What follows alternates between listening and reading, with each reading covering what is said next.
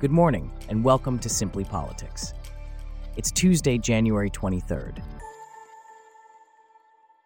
On today's show, Trump aims to drive Haley out of the GOP race with a big New Hampshire win, and we have a video capturing the moment the first votes were counted in New Hampshire's GOP primary. Plus, Nikki Haley sweeps the six person midnight vote in New Hampshire. This coverage and more, up next. I'm David, and you're listening to Simply Politics.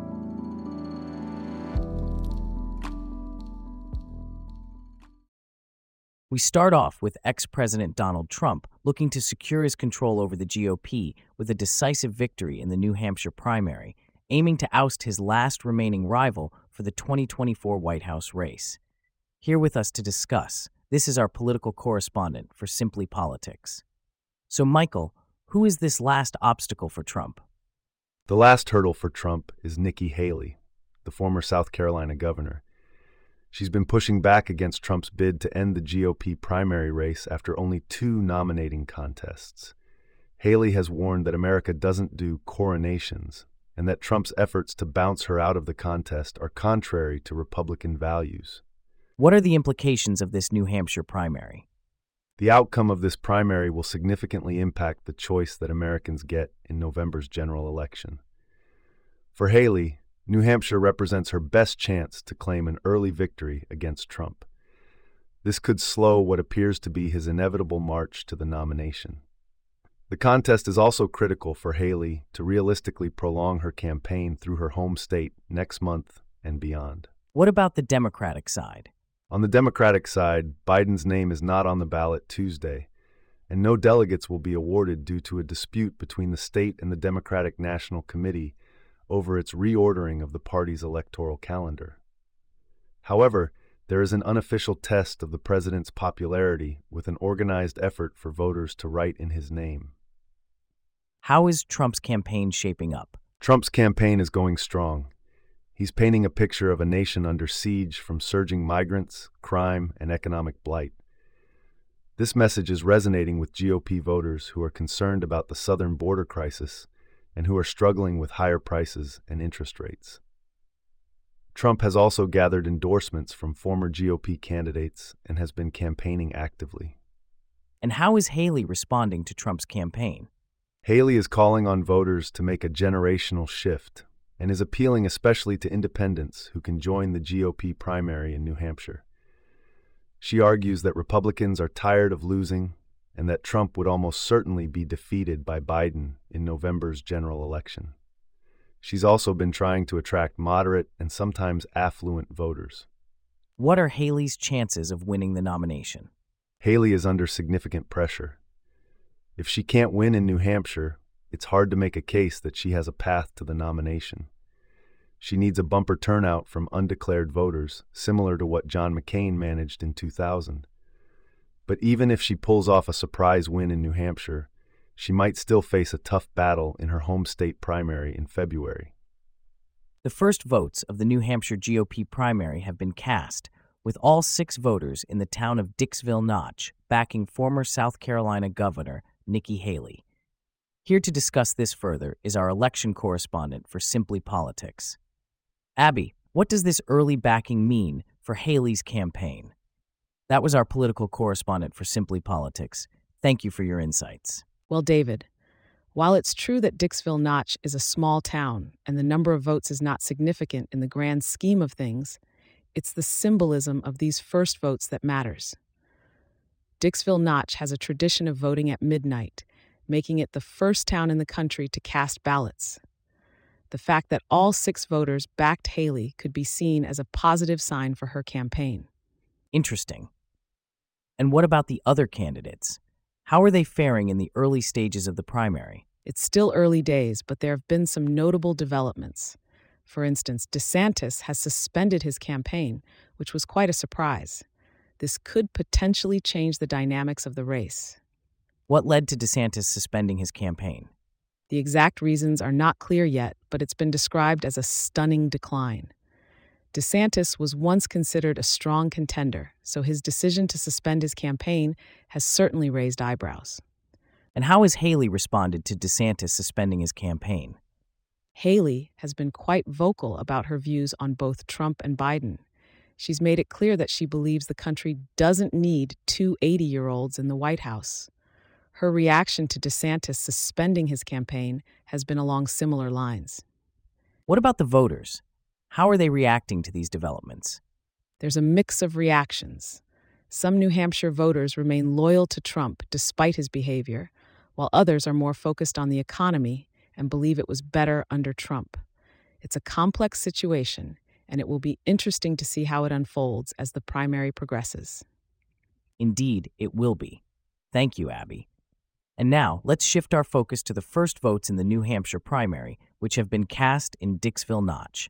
All six voters in the tiny town in northern New Hampshire chose former South Carolina Gov. Duther, Nikki Haley.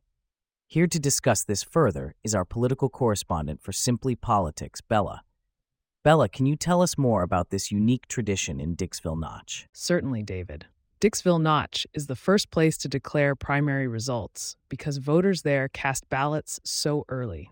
This midnight voting tradition dates back to 1960. The voting has historically been held at the now dormant Balsams Hotel, which has become a media event over the years. Despite the hotel being closed and the town's dwindling population, the tradition has continued. And how significant is this early voting in Dixville Notch? Does it give us any indication of the overall outcome of the primary? Well, it's important to note that while Dixville Notch's early voting is a charming tradition, it's not necessarily indicative of the overall outcome. As town moderator Tom Tillotson pointed out, there's no magic bullet that comes out of here that tells people what to do or what's going to happen. Sometimes they are right, sometimes they are wrong. The core takeaway, he said, is that people should not shy away from participating in the democratic process. Interesting. And what about the votes cast this year? Can you tell us more about that? Yes, this year, all six voters in Dixville Notch chose former South Carolina Governor Nikki Haley. The voters consisted of four registered Republican voters and two independents. Notably, former President Donald Trump, the frontrunner for the GOP presidential nomination, failed to earn support in this early voting. And how has Nikki Haley responded to this early show of support?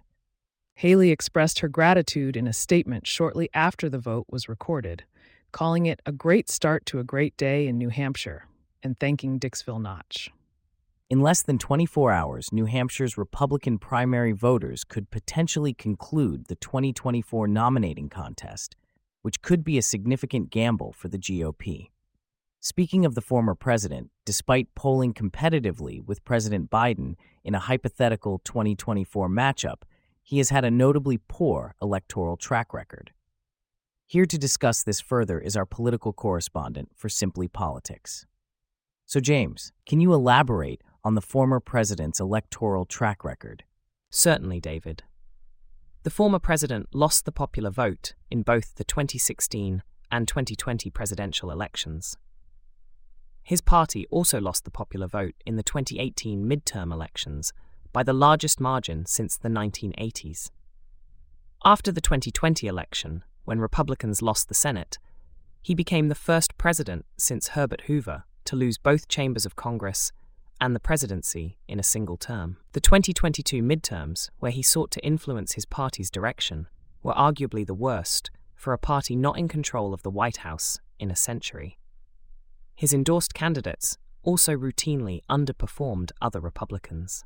So, despite this track record, there's still a chance he could win in 2024. Yes, there's a chance.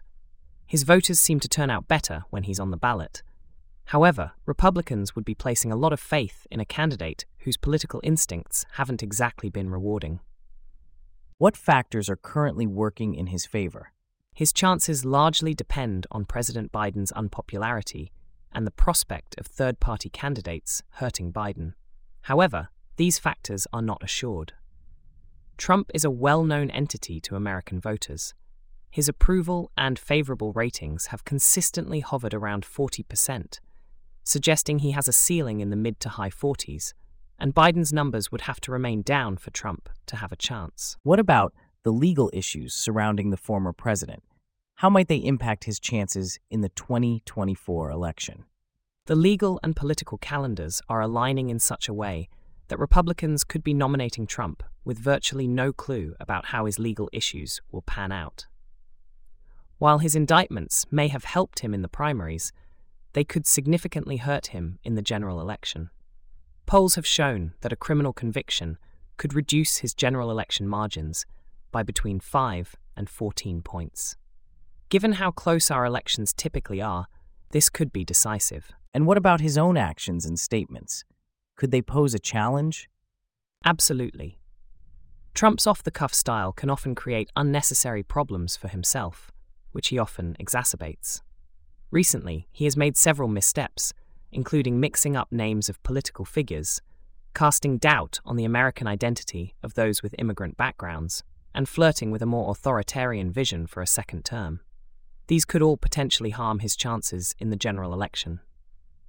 And with that, we wrap up our stories for today. That was our political correspondent for Simply Politics. Thank you for your insights. Thanks for listening, and we'll see you back here tomorrow.